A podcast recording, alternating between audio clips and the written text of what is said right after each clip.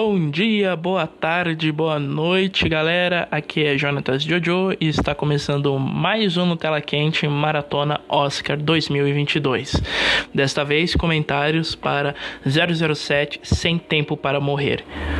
Um, né, que é o último filme do Daniel Craig no papel e também é o 25 filme da franquia, 26 se a gente contar aquele não oficial do Sean Connery.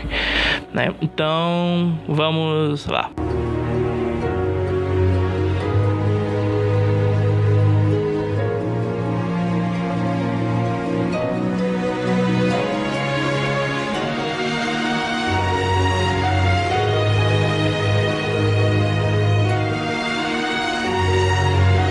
começar, esse é de fato o último filme do Daniel Craig no papel.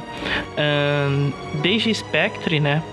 Ele falava que Spectre ia ser o último filme dele, ele já queria sair do papel.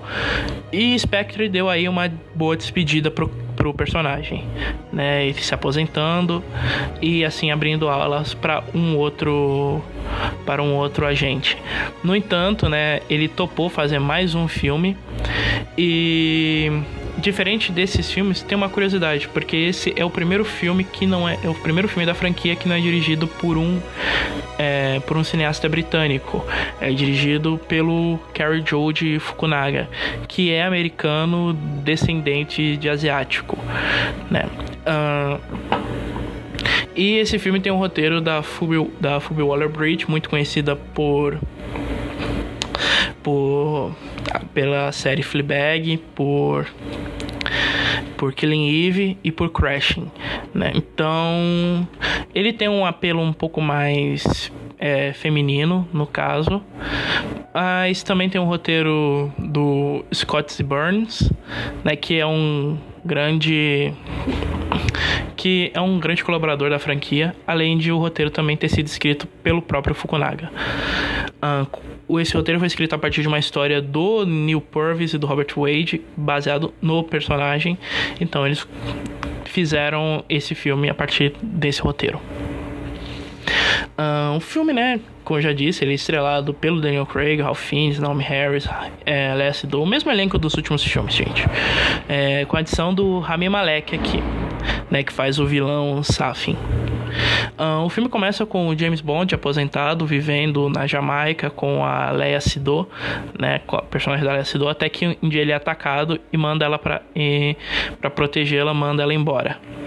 Alguns anos se passaram e ele e ele agora retornou é, para fazer é, para mais uma última missão que né, pode salvar o mundo, porque é isso que o James Bond faz, ele salva o mundo dos vilões deformados que querem dominar o mundo. um, continuando, um, esse foi o, a primeira despedida de um ator que faz o James Bond.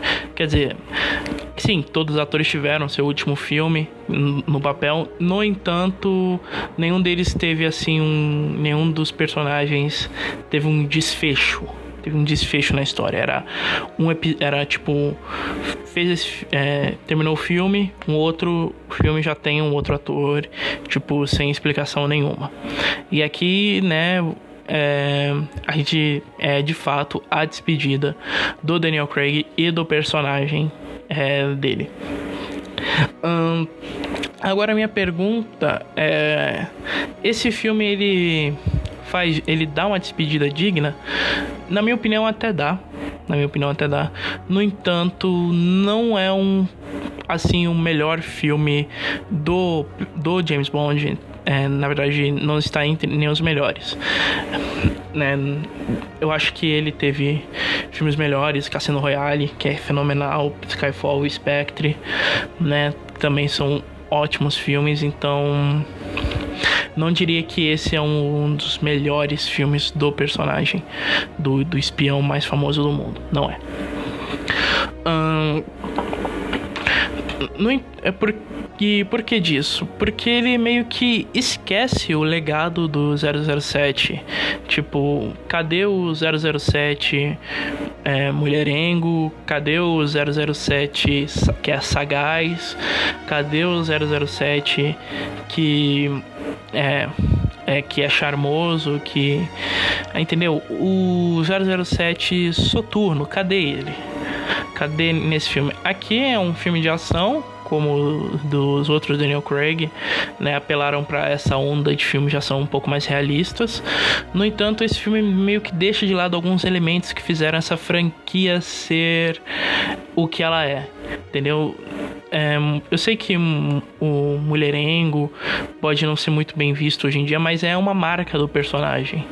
Mas é, no caso aqui é, é a marca, é uma das marcas do personagem que tornou ele tão, é, tão importante assim para a cultura pop.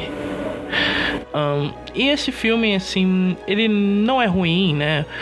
É, esse filme já tava. Teve uma. Teve uma briga de diretores para ver quem é, que ia, quem é que ia dirigir ele. O Fukunaga foi o.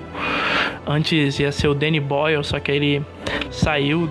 Ele devido a divergências criativas, ele não fez. O David Mackenzie foi cogitado. Denis Villeneuve falou que topava dirigir, mas primeiro ele tinha que fazer Duna. E Christopher Nolan, né? né ele queria, ele também quer dirigir, né? Ele fala que ele quer muito fazer um filme da série James, James é, da série do 007. Ele é fã é, e é uma das grandes inspirações do Nolan. No entanto, devido aos seus projetos como é, Tenet Dunkirk, ele acabou não topando fazer. Então, Danny Boyle, né? Então, Danny Boyle é, foi cogitado, é, foi contratado, só que a diferenças criativas fez ele sair. Então Fukunaga é, fez, é, dirigiu esse filme. Então ficou pro Fukunaga dirigir esse filme. E, assim, a direção do Fukunaga é muito boa, é bem competente na, na cena de ação, até porque o cara, ele tem experiência com, com cena de ação, né? Ele dirigiu toda a primeira temporada de True Detective, tem aquela série Maniac da Netflix, além de ter feito Beasts of No Nation, que é um dos melhores filmes de guerra, assim, dos últimos anos, facilmente. Então, o porquê esse filme ele é tão é... ele é tão fraco em relação aos outros. Bem, como eu disse, parte do legado de James Bond foi deixado de lado nesse filme. Então isso meio que deu uma resposta, deu isso meio que tornou ele mais fraco do, do que os outros, né? Porque meio que parece não ser um filme do James Bond. Uh, a trilha sonora aqui é a primeira vez que o Hans Zimmer trabalha na, na franquia, né? E a trilha sonora dele é muito boa, mescla muito bem o, a música tema com a trilha, com a trilha dele, com a trilha dele. Então ele conseguiu fazer isso muito bem. Aqui, né? Uma uma coisa que uma característica muito boa em todos os filmes de James Bond é o fato de ter uma música tema interpretada por um artista de sucesso é, de cada época. Aqui a trilha, aqui a música de abertura é da Billie Eilish com a composição do Hans Zimmer, No Time to Die, que é a, que é o mesmo título do filme. A música é muito boa, né? Isso não tem como negar. Todo mundo pirou, uma música muito maneira.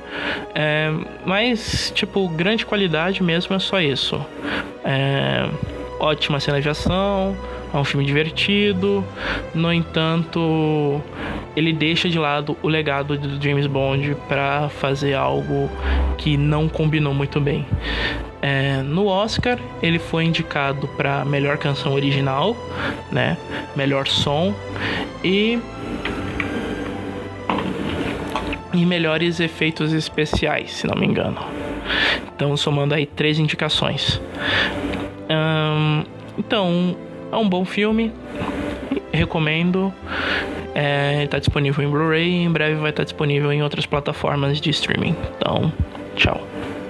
É isso, gente. Até o próximo Maratona do Oscar.